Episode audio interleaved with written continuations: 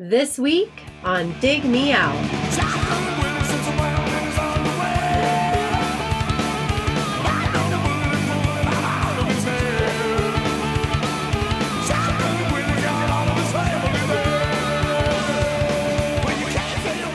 With your hosts, Jason Zia and Tim Minneci. Jay, this week we are, well, we're hosting a guest. That's number one, Jay. Oh, we're hosting a room. We're hosting, yes. Nice. And uh, the, the, the hors d'oeuvres are out. We're getting ready to talk some smooth jazz. And no, actually, we're going to, we're going to, uh, we're to do a, a tribute album, Jay. I don't think we've done a tribute album yet. We've done compilations, we've done soundtracks. We did the Kiss tribute album. Oh, I'm sorry. We did do the Kiss tribute album, and we did the Victoria St. Williams one. Now, now they're all rushing back to me. okay, edit. Jay, this is our third tribute album. Uh, The night was the '90s the start of the tribute albums. Were there any tribute albums prior to the '90s? I think there probably were.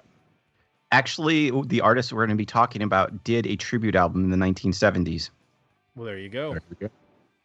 Yeah, I think I think tribute records probably have been around as a way to make money off of popular songs. Uh, this is a bit of more of an obscure one because not all the songs on this are are hit radio songs. So it's not like somebody decided to cover the best of this particular particular particular artist. They went to some album tracks as well. Um, I shouldn't say the best. I should say the most uh, recognized is probably the way to put it. Talking about Willie Nelson and the 1996 tribute album Twisted Willie that came out on Justice Records. And to help us do so, the man who suggested we check out this record is joining us. He's been here before. He's back again, Mr. Eric Peterson. Welcome back, Eric. Thank you for having me. This is your Patreon pick, which means you've been with us Yep. for one year. You stuck it out. Oh, yeah. Thank you. well, you are welcome. You committed to the relationship, and uh, we appreciate that. And part of the deal was after one year, anybody at the 250 level uh, gets to pick a record and then join us for it. And I want to mention that we recently had Crawford Blair join us at the 250 level, and then Patrick Testa, who we mentioned joined us at the one dollar level. He immediately bumped himself up to the 250 level. So that's two new people at the 250 level, which means next January and February we're going to have like 15 people that have uh, reviews. I don't know how that works exactly because there's only eight weeks to to play with. So uh, Yeah. but we had a lot of new people join us at the 250 level in January and February. It's going to be crowded. Not to mention the people who might be on their second year. Uh, hint, hint. Well, it's okay with me next year if you guys want to float me on into, uh, I don't know, March or April if it works. Okay. So, Well, we're gonna we might have to do that. We might have to do some. Uh, we have some have some floaters, float people around. Um, why did you pick of all the records out there? Why'd you pick Twisted Willie as your Patreon pick? um, I, I actually had a stack of things that I was looking at, and we'll get to some of them eventually, maybe.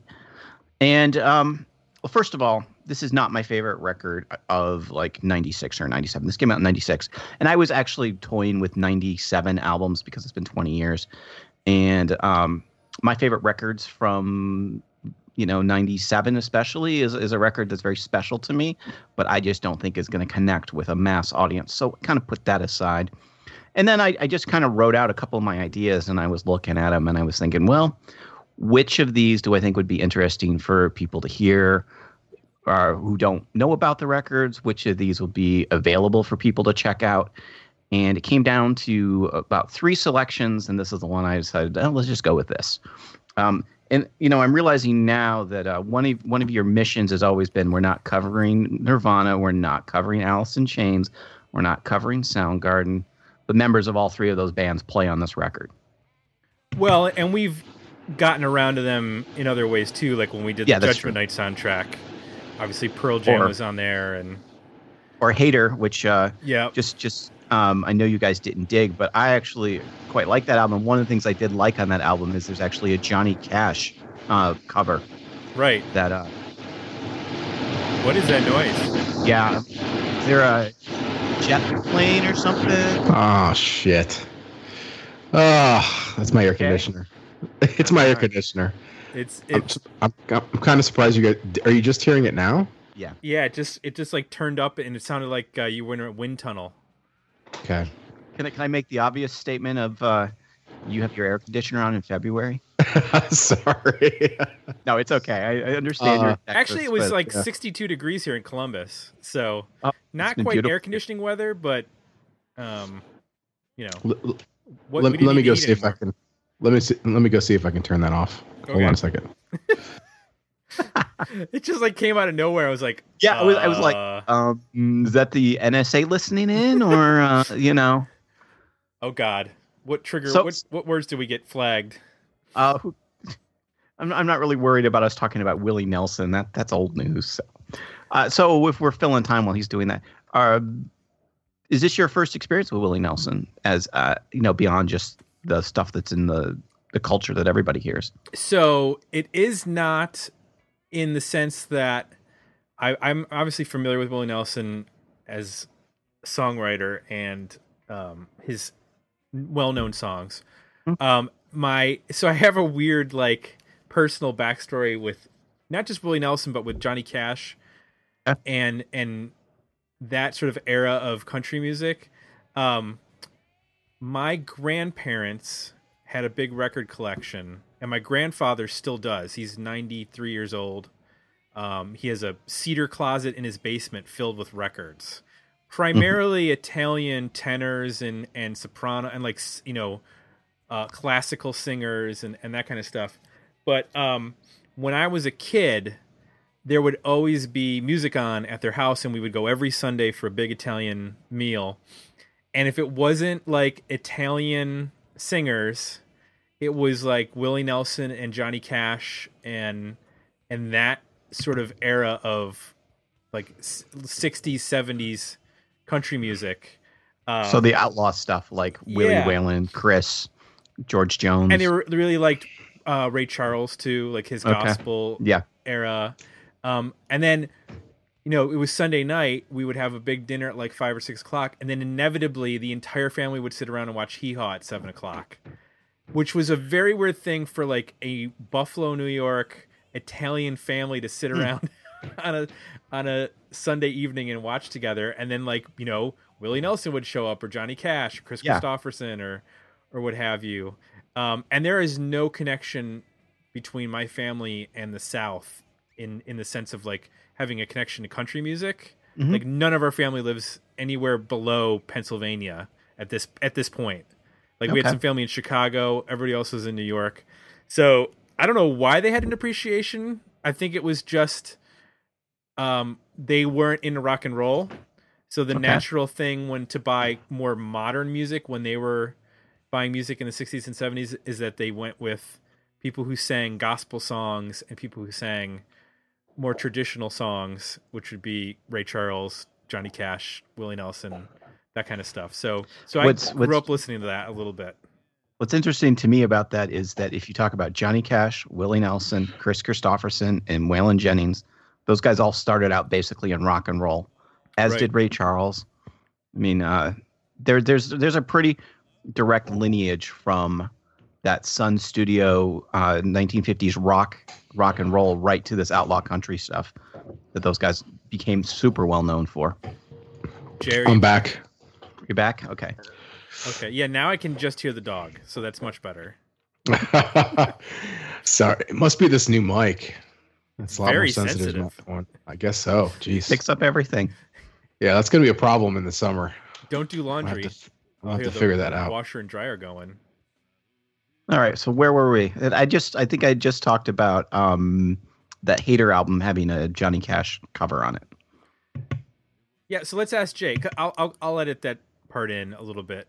Um, Okay. Jay, where, were you familiar with Willie Nelson beyond, you know, like one or two or three radio singles? Did you ever listen to any albums, or do you have any personal backstory with Willie Nelson's music?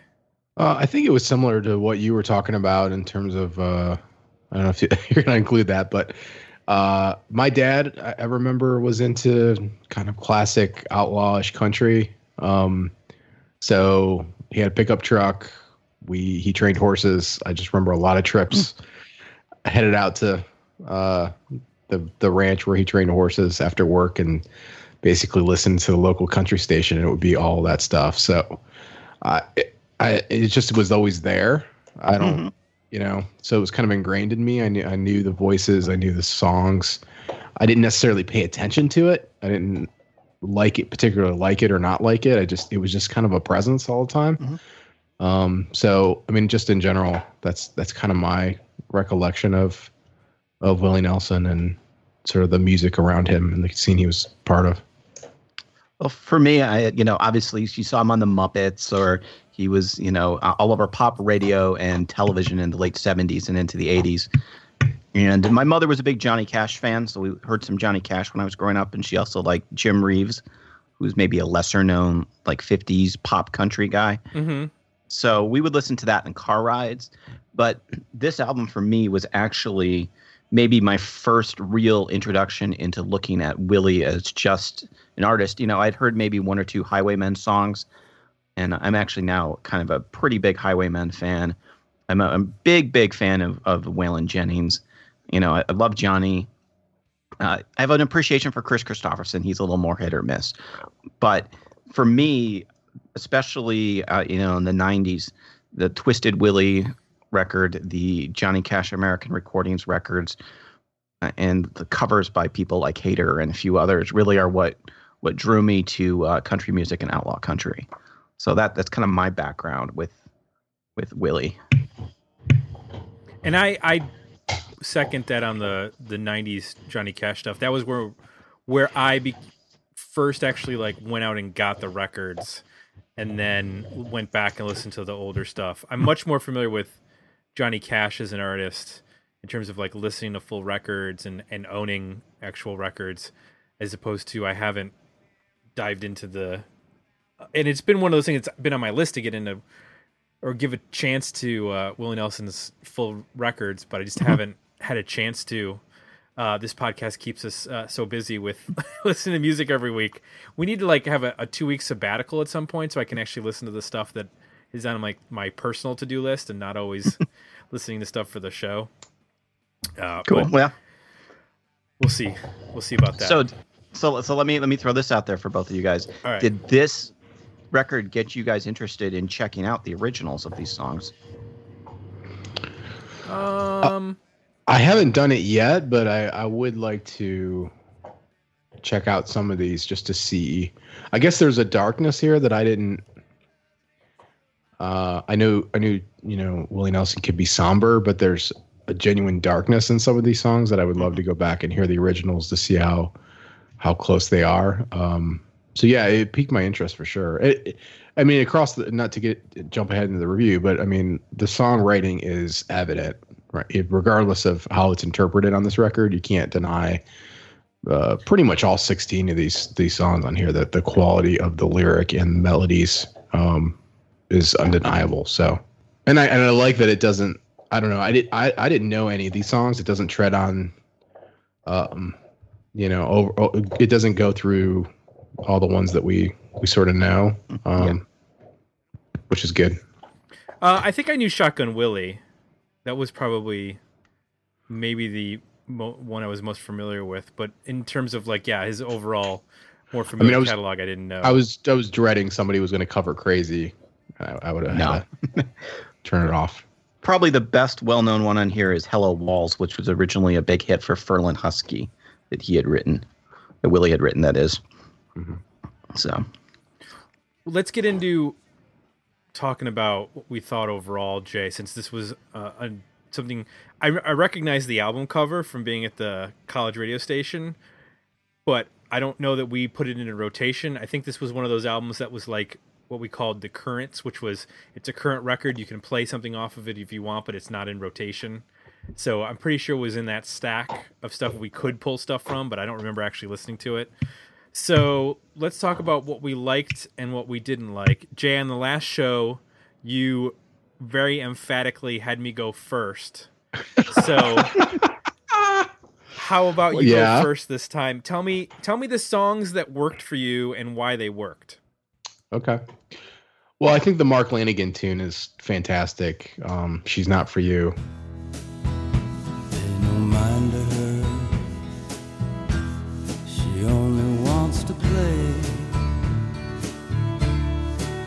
For you. She's not for you. And I'm the only one who would let her act this way. She's not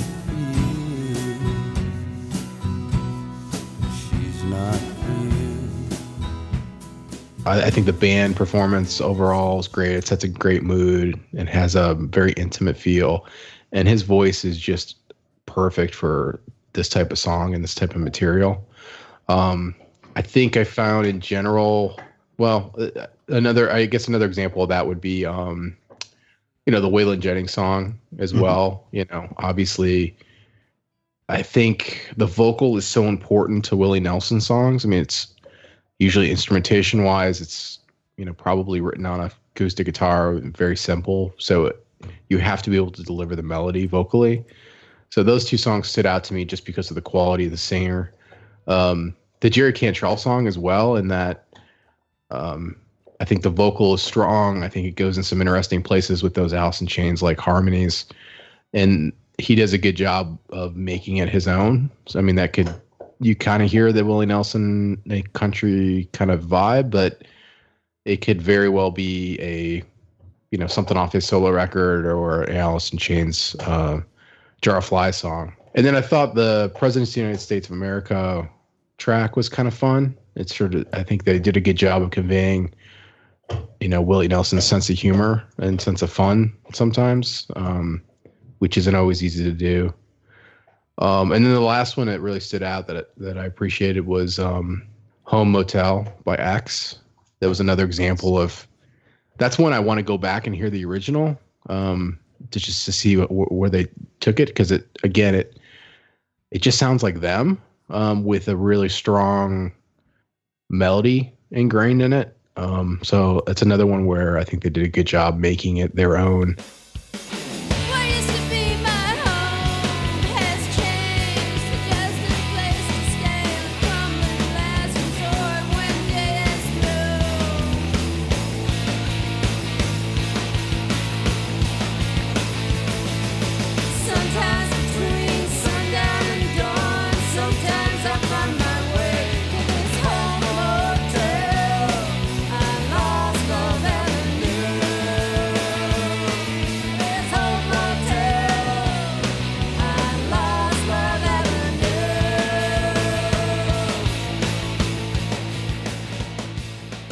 Ones I won't get into the ones that didn't work yet. I'll just I'll No, stop there. We'll stop there. Can I can I ask you about the the Jerry Cantrell? Does I was listening to this again, obviously in the last couple of days, and I thought you know it'd be really interesting if he would actually go and uh, do kind of an Americana record at this point in Oh his yeah. career. I, I mean, I don't know what his voice sounds like in 2017, but I was always a, a little uh, taken aback that his solo career didn't seem to go better than it did. Yeah, I think that would be an awesome idea. I, I think it's really cool in this song. Like in the middle, it does this, I don't know, key change or chord shift that just kind of messes with your head and goes in a whole different direction and shows he can do something that's, you know, slightly more traditional, but then give it this weird tilt. The, that sort of Alice in Chains flavor, that Mhm. that darkness and strange chord choices and um, strange harmony. Uh, so I would, yeah, I would love to hear that. That song reminded me of it, or not reminded me, but it felt like it could fit on the Sap EP that Alice in Chains did, uh, uh, beside a song like "Don't Follow," Mhm. and it had a very like, like it could have just slid right in there, and you wouldn't have even known that it was a Willie Nelson song unless you looked at the songwriting credit. Um, and I think that's a credit to Jerry Cantrell able to interpret it in such a way that it has an element of like you're saying that Americana, but also really he kind of makes it his own.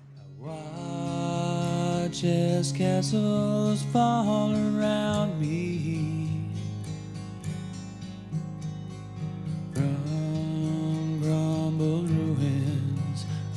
my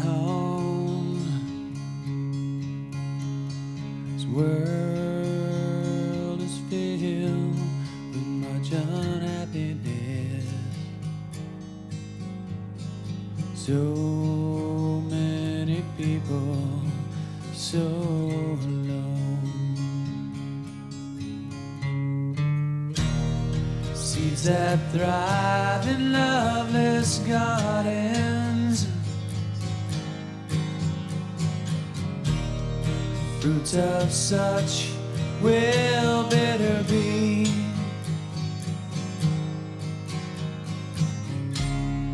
Fields of hate and greed surround me.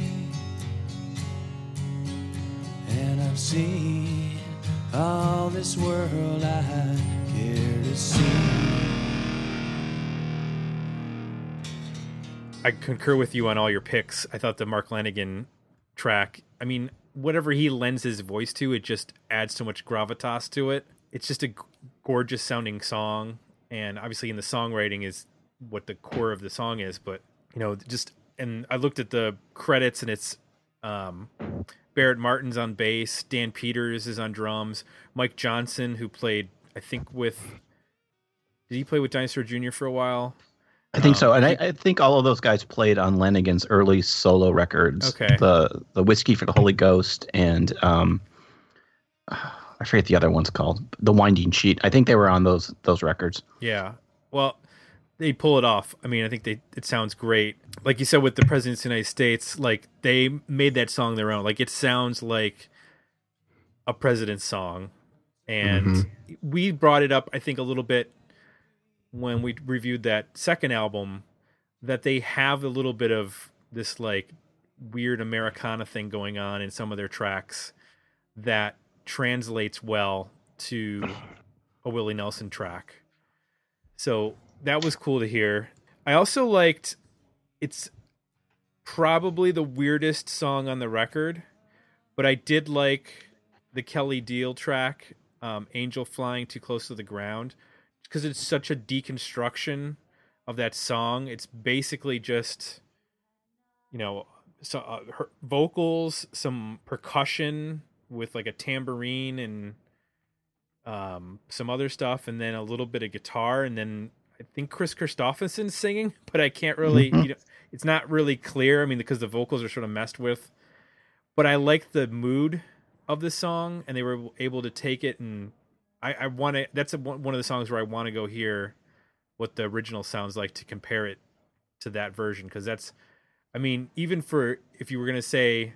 Is- It doesn't even sound like a breeder song in what we know as being the breeders like Last Splash and and Pod. I haven't listened to a lot of the other records that they put out, but the newer stuff that came out in the late '90s or 2000s. But it doesn't sound like anything from those records. So those would be my picks. In revisiting this, Eric, what were the standout tracks for you? So I, I pretty much agree with with you guys. Uh, and there's a couple that I feel like um, stood out to me at the time that I think are really great, and one or two that I kind of rediscovered that I want to go back and listen to. Uh, first of all, I really do like the L7 Waylon Jennings song. I, I think that works really well with uh, their vocals and kind of that that noisy but still melodic sound they bring to it. And um, I really also do like the Jello Biafra with Life After Life, and part of it is, you know, you have this legendary punk singer who's who's doing this uh, this this kind of I don't want to say esoteric, but that's kind of what what the underpinning of the song is. You know, even the title "Still is Still Moving" to me is kind of uh, you know, it's it's it's not linear, it's not surface, and I, I I've always liked Jello's voice, and sometimes he doesn't have the greatest material to work with, and I think this is a case of him uh, working with good material. Uh, and I also just want to mention uh, President's United States of America. That's a great song. That might actually be better than the original, which I, I am a fan of. And I love the fact that they name checked Junior Brown in it. The original name checks Rita Coolidge, who I believe was Kris Kristofferson's wife when it was written. Uh, most of these songs actually come from you know the 60s and 70s, and especially in the early 70s, Willie and Waylon Jennings were uh, separating themselves from Nashville and kind of taking control of recording their records, kind of doing it themselves, insisting on picking the musicians that would play on the records and the songs, which was not typical in Nashville at the time. Maybe Johnny Cash could get away with it, but that was it. Um, a lot of these come from Shotgun Willie, which is a great record. Uh, so th- there's there's a lot of really great early material that's got that kind of punk energy of you know musicians saying we're going to do it ourselves and we're not going to you know have some you know producer telling us which songs to pick and use a bunch of studio musicians the one that kind of stuck stood out to me that I wasn't really into before that I, I really want to listen to some more and find the original is Steel Pole Bathtubs, The Ghost. Yeah, that's a weird. I was conflicted on that one. Yeah. Uh, it's a very weird production. Mm-hmm. Um, actually, there's there's several songs on this record that I think the overall production is strange to the point that in that one in particular to the point of being distracting. It's difficult to kind of fully, you know, get into it. Yeah. Um, I think that's because every song is produced by someone different. yeah. So my understanding that was that a bunch of these were done uh, at maybe one time, and I'd read somewhere that like everybody that was around from the Seattle scene showed up at the studio the day Johnny Cash was there, just to kind of see Johnny Cash, and um, but I think so. I think the that so, uh, there a chunk of them were recorded together. I'm not. I didn't check the producers to see if it was the same ones. And then there's a couple of one-offs that, that were recorded uh, elsewhere with a different producer. Does that sound right? Or Well, according Well- to the the liner notes, it pretty much um the bands get the production credit on almost every record or almost every song. Um but like on the Jerry Cantrell, there's a producer Daryl Peters is the producer on that record who did in Chains Jar Flies. He was the okay, I guess producer on that. But like for you know the Jello Biafra, he's the producer on that. For Best Kissers in the World, they're the producer.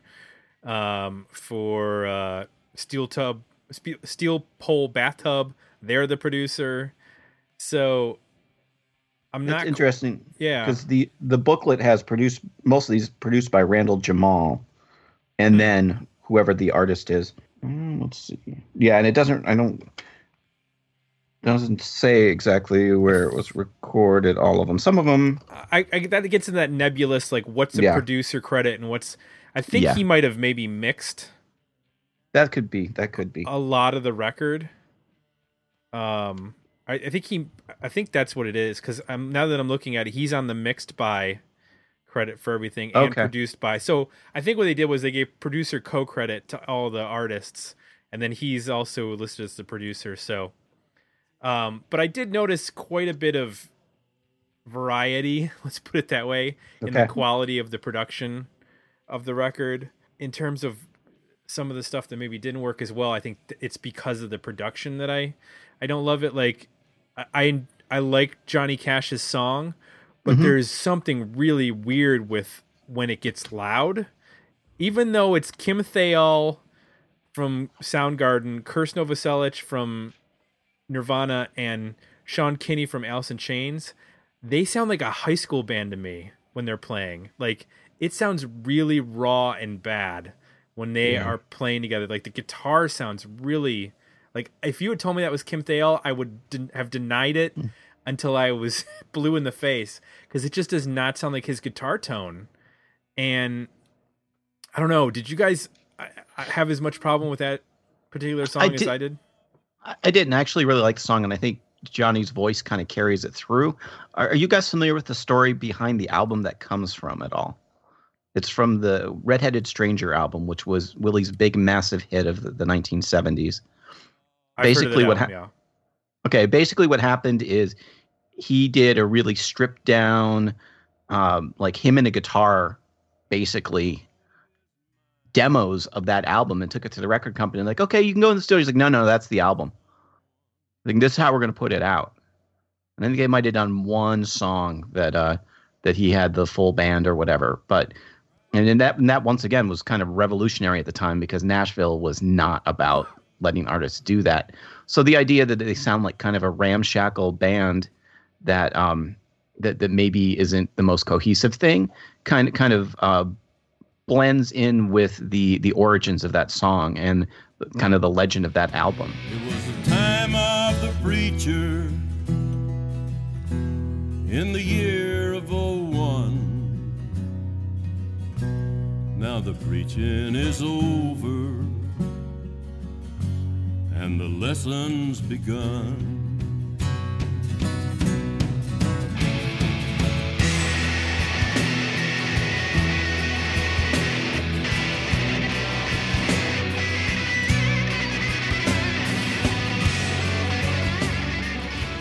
I don't have an issue with the performance of it. It's more the, which is sometimes difficult to to to pull apart. I think it's the production. It just sounds Okay. like um like instruments that were set up in the studio, not really their gear, and they just showed up and kind of played with it.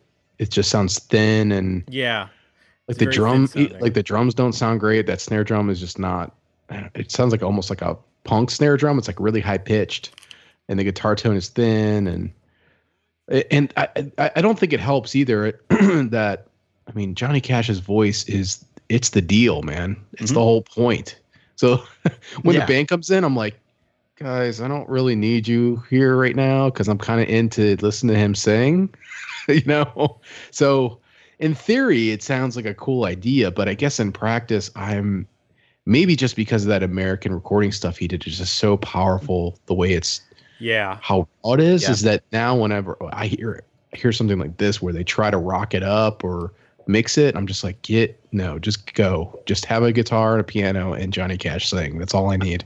So at, at the time that he, that this was being recorded and whatnot was when he was working with Tom Petty and the Heartbreakers for the American Recordings 2 record. And I wonder what this would have sounded like with Tom Petty's band backing him. Yeah. Right. That's what I wanted. I, I really wanted it to be to be that band because they sound they they really know how to complement his his voice from song to song on those recordings. So And I think that's why when I heard the Waylon Jennings song on here, I was like, okay, now this is more. I would have loved for the Johnny Cash song to have been done like this. You know, it's just his voice conveying that song with minimal instrumentation to just complement it. Yeah, I think And he just I- had a guitar player with him on that. Yeah, and I would think the you know the way that the Heartbreakers approach the Johnny Cash stuff, you, you know, they're just guys that know how to how to play their part and get out of the way. You know, they just do that brilliantly, and so that was my, um, you know, going into the record with the first track. That was my, um, I guess, Ah. biggest complaint. Okay. Jay, were there any other songs that you had trouble with? Yeah, I mean, in general, I don't, I didn't like the, uh, like the Shotgun Willie Tenderloin song. I didn't love the Super Sucker song. Um, I like the, I guess both of those for two two different reasons. Bands that kind of try to do the garagey rock kind of blues jam thing, you know, loud but just play a Willie Nelson song. It didn't do much for me the Supersuckers thing is weird because I mean that's Willie Nelson playing over top of it, and, and it just doesn't make any sense to me. Like, uh, it sounds like the band played and then they just had Willie Nelson come in and just turn a mic on and let him just kind of play guitar over it. Yeah. it just sounds bizarre. Um, and the That's same uh, same thing for uh, what's the song where he comes in and sings a verse? Oh, the uh, Reverend Horton Heat. Yeah, that's a situation where I'm like, the song starts. I'm like, okay, this, you know, it's kind of a jazzy shuffle feel Willie Nelson song. And then when Willie comes in and sings, it creates that stark, like, oh wow, like that. That's a great voice. I want to hear that for the rest of this. You know. And then you go back to Reverend Horton Heat singing. I'm like, eh. It's kind of like don't uh don't don't put yourself next to somebody who's you know iconic and because you you have no chance of really standing up to that um so there's some weird things like that that happen on the record too um where it's uh, you know it that the material is too big for the band or the the other there's a performance on there that's too big for the the, the, the band um and then the the just weird production choices again uh, the uh, steel bathtub song, steel pole bathtub song is odd. The Jesse Dayton song, I don't know who that is. I like what the band's doing, but then they take his vocal and they make it uh, super distorted and distant for the whole song, which I didn't Yeah. understand why they did that. Um, so yeah, there's a, it's just a mixed bag. I think across the board after the, the the handful of songs that I really liked. Were there any songs when you revisited this, Eric, that you maybe liked previously and you're now kind of maybe not enamored with them, or ones that have always bugged you? I think when I first listened to this, that I, I really, I, you know, I, I I still do like the Reverend Horton Heat. It's maybe not as high up on the list of the ones that I think are the best as it was. Um, and the uh, the Tenderloin Shotgun Willie. Now that I've actually heard the original, and um, yeah, that, that kind of really didn't hold up for me too much. But overall, I think I found more that um, that I was surprised that I was uh, interested in that previously I hadn't than ones that had kind of uh, slipped in quality or in uh, my estimation. And part of it is, like I said, I've heard a lot of the the originals now. Uh, I've gone back and I actually have Shotgun Willie, and I've got stages and Pha- phases, and I've got you know Redheaded Stranger. So I, I've I've heard a lot of the originals, and I've also got. Uh, there was a great compilation that came out of just his early songwriting demos. It's just Willie and a guitar, where he does a lot of the stuff that he was recorded by other artists. And so to hear those originals kind of kind of some some of these pale in comparison like um the songs sad songs and waltz is, is a great great song but you know the original just blows it away this cover away. And i don't think jesse dayton's a is a bad singer or anything. I just you're right that kind of distant scene of his voice is just kind of odd given the context. Now if they were doing something that was you know like supposed to be over a phone or something that was supposed to be really you know about somebody who was who was you know fading away or something that might that might work but not for this song Um, I think it got mentioned earlier a little bit, but the the L seven song with Waylon Yeah. Jennings, I liked about three quarters of that song. okay Um, I I I have a love hate relationship with Donita Sparks' vocal. Sometimes I really really like it, and then she there's some stuff that she does at the end with like this like wailing and yeah. it just rubs me the wrong way, and it's really like okay it's, it's like this overly dramatic. I don't know what to call it. Like I had the same reaction. you know what funny. I mean? It's just Yeah, when the Like, when the oh, track starts, I thought, "Wow, this is really cool to hear her singing like this." Mm-hmm. And then as the song goes on and on, by the time you get to the end, I'm like, "Oh boy, this is like turning into kind of like howling." I, I let's move on here. yeah. Um, if you just got I- the and did- howling out, interesting I didn't like. I, I would have preferred that they just do the song one of two ways, right? Because there's a shift where they go to the more the traditional sound. yeah. Um, I, I don't. I don't quite get that. I, I, di- I dug the fuzz version. You know, more of this typical L7 sound with them. You know, her being more melodic and singing Willie Nelson type uh, melody. I thought that was a great idea. Her voice sounded good in that, and then it takes a turn, and then at the end, it's just time to wrap it up. So that was started strong, not did not end Okay. as strong. Yeah, I, I agree with you in the terms of the shift. There were a couple bands that did that where they sort of changed the feel of the song midway through and went to a more like traditional, I guess you'd say, cr- country like shuffle or or what have you. And it's like I don't need that. Like, just give me the song in your style and let it happen. Yeah. um, it just made me like pine for like o- other bands. Like, uh, I would have, sh- you know, somebody else had done this because they probably would have just stuck with it or done it the way I wanted them to. It also shifts a little to parody too, right? When they like, oh, now we're gonna sound like Willie Nelson. It's like, well, mm, Right. just sound like you.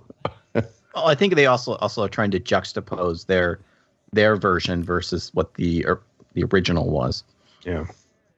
Which is kind of kind of like you know when when you do a tribute album like this part of the thing is uh you know you want to pay tribute to artists that you like but you also maybe want your fans to go out and check out the originals. And if you're you know if you're playing around with the style too much then that might turn you know kind of casual listeners off. For sure. I mean if somebody went some l7 fan went and bought this record you know um because L7's on it and it's a you know it's a deep cut or whatever that um you know I, I don't know that it would convince anyone to go out and track down the original Willie version. So let me let me ask you guys: when you were listening to this, were there any artists that you were like, "I wish this band was on here. I, w- I would have liked to have heard, you know, I don't know, whatever." Are there any ones where you thought I would have swapped out, you know, Supersuckers and had a different band do this song. Like I, I was listening to this and going, man, I bet the Jayhawks would have killed one of these songs. Oh yeah. Yeah, there- there's yeah. a couple couple that I look at it now, and and and uh, some of it gets to be that uh, that thing of you know my favorite artists that I would love to hear do some of these covers. So I would have loved to have seen Alejandro Escovedo on one of these tracks, Mhm. or um, Drivin' N' Cryin' would have been killer on one of these tracks. Oh yeah, that would have been a good one. Um, another one that I thought w- this would have been so like '96. This would have been a perfect time for like Wilco to do one of these songs. This is like second album for Wilco. They were just sort of expanding away from the uh, the Uncle Tupelo era. So I would have liked to have Maybe- heard Jeff Tweedy do one, or or even Jay Farrar for that matter. One of those Maybe the. Bottle Rockets. the bottle rockets. Yeah. Um, Super drag would have been fun. I think they could have kind of pulled out their southern side a little bit and made this work. I also thought Soul Asylum. I think Dave Yeah. Could have pulled off. His voice would have worked well with one of these. Paw. Oh yeah, that would have been really interesting to hear what Paw could do with one of these songs, or with any Willie Nelson song. Yeah. Yeah. There's there was there's an alternate version of this where we get to make it, and uh, it maybe it wouldn't be great, but it would definitely Well, be uh, interesting. You know he he got name checked on here. Uh, Junior Brown. Junior Brown would have been great. Are you familiar with Junior Brown? no, I'm not. No. Nope. Uh, okay, so he started off in uh, a band that I'm a big fan of called uh, Rank and File, which was the two brothers from the Dils, who were one of the original West Coast punk bands, and Alejandro Escovedo doing. They were they weren't the original cowpunks, but they were pretty close to it. And Junior Brown played on their third, uh, sorry, third album after I believe Escovedo had left, and he's this lap steel guitar guitar guy. And in the '90s, he he had a pretty good big solo career.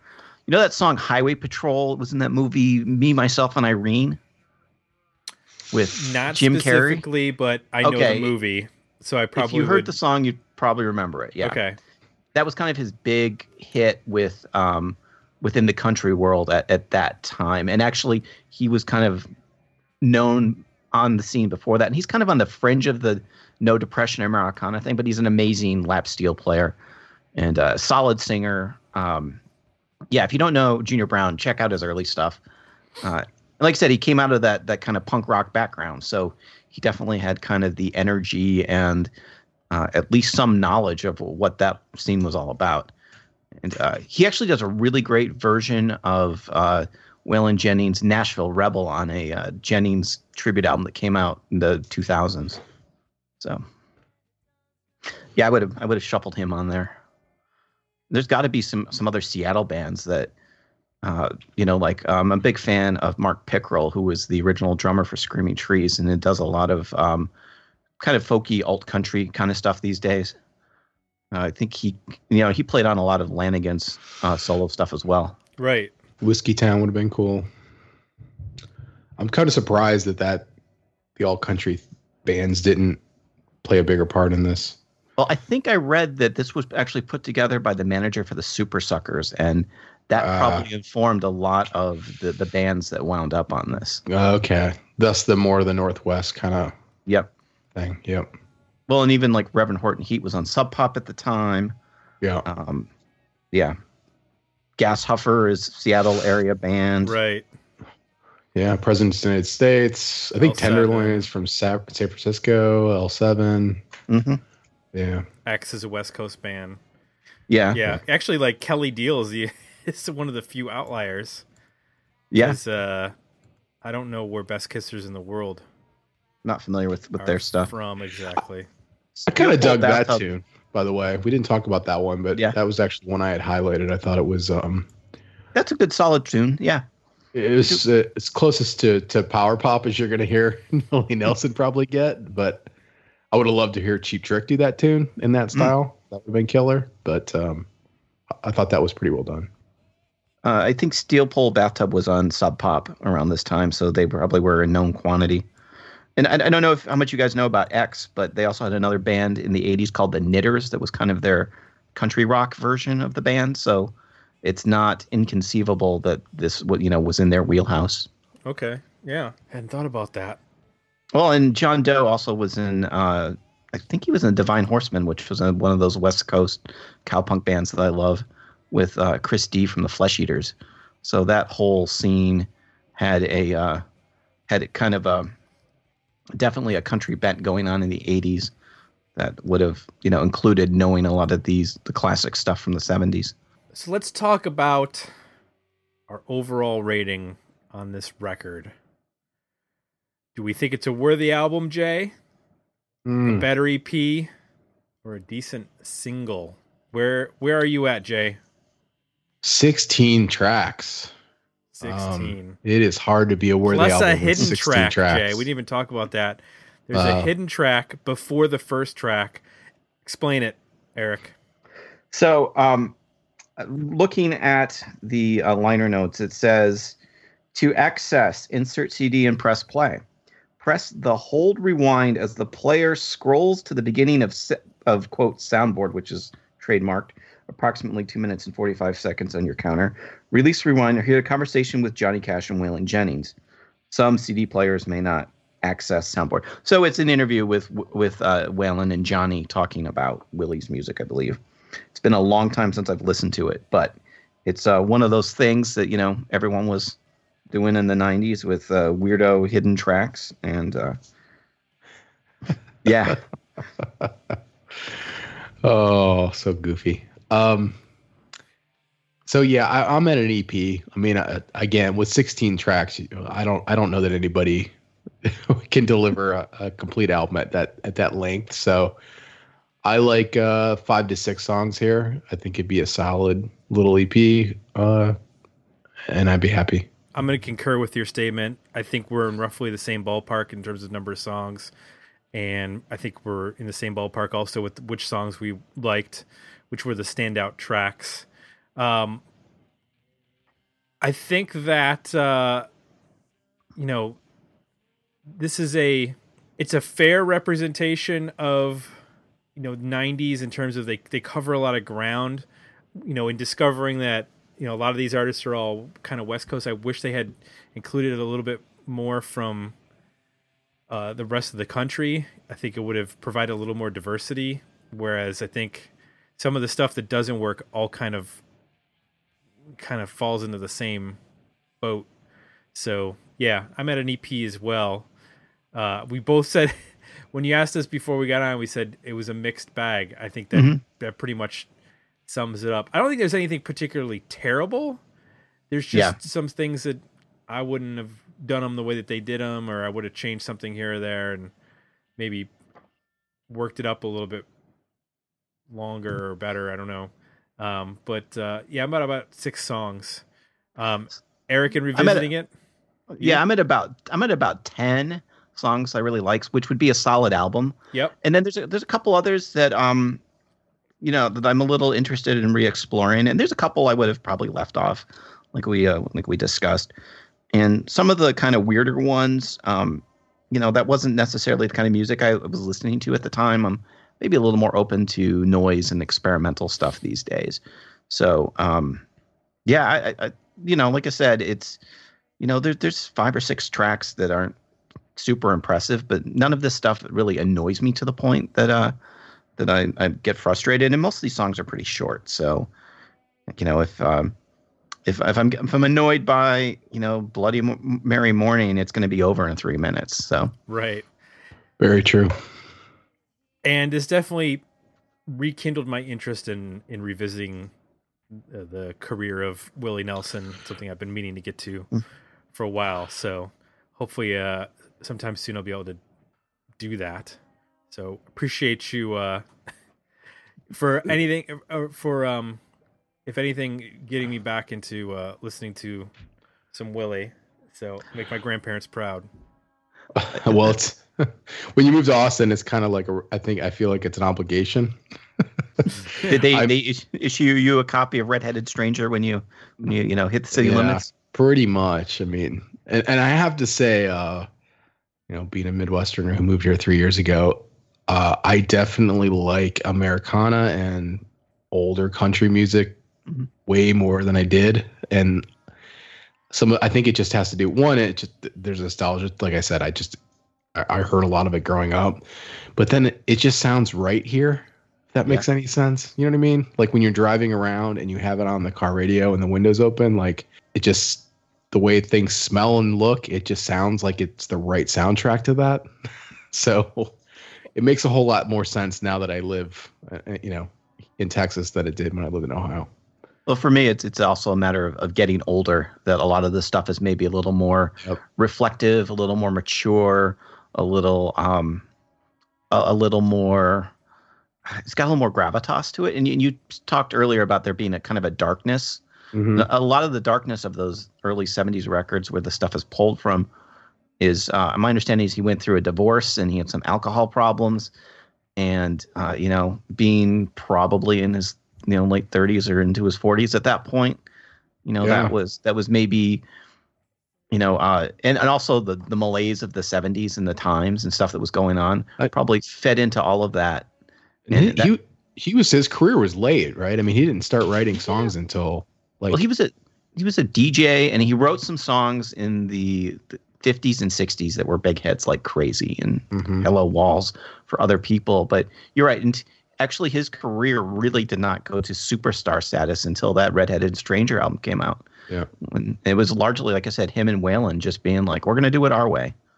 So, and, you know, and in some ways, I think it's, it's telling that um, he teamed up with all of these bands from the Northwest who also kind of were doing it their way and not trying to uh, conform to the, the industry standards. And, I mean, that might be the last time we see that as far as music in our lifetime. Very true. Yeah. Well, Eric, thank you for joining us and thank you for making this suggestion. And thank you for us putting the podcast. Not a problem. I enjoy do it doing without this. you. So. Literally, we couldn't afford it. We couldn't afford to do the podcast without folks who support us. To join us a Patreon like Eric, you can go to patreon.com forward slash dig me out. Buck a month or 250 to get your review after 12 months. We have a contest coming up, our first quarter contest for 2017. You can go to Patreon to find out about that. And of course, if you like what you heard, please consider leaving us some positive feedback over on iTunes. Eric, thanks for for joining us on a Wednesday. No, not a Wednesday. It's a Tuesday. What am I thinking? Tuesday evening. Wishful thinking. Yeah. And as always, Jay, Tim, uh, please remember to turn off your air conditioning.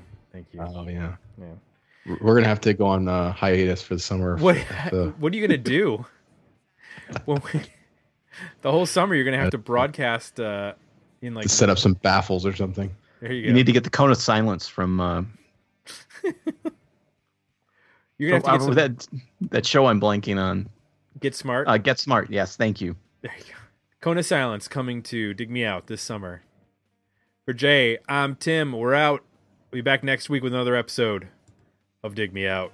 Thanks for listening. To support the podcast, visit www.patreon.com forward slash dig me out and become a monthly subscriber. Or request a review at www.digmeoutpodcast.com where you can find links to our Facebook, Twitter, and Instagram pages, as well as our merchandise store at zazzle.com. And a voice comes through the speakers reassuring us flight 50 is the way to fly.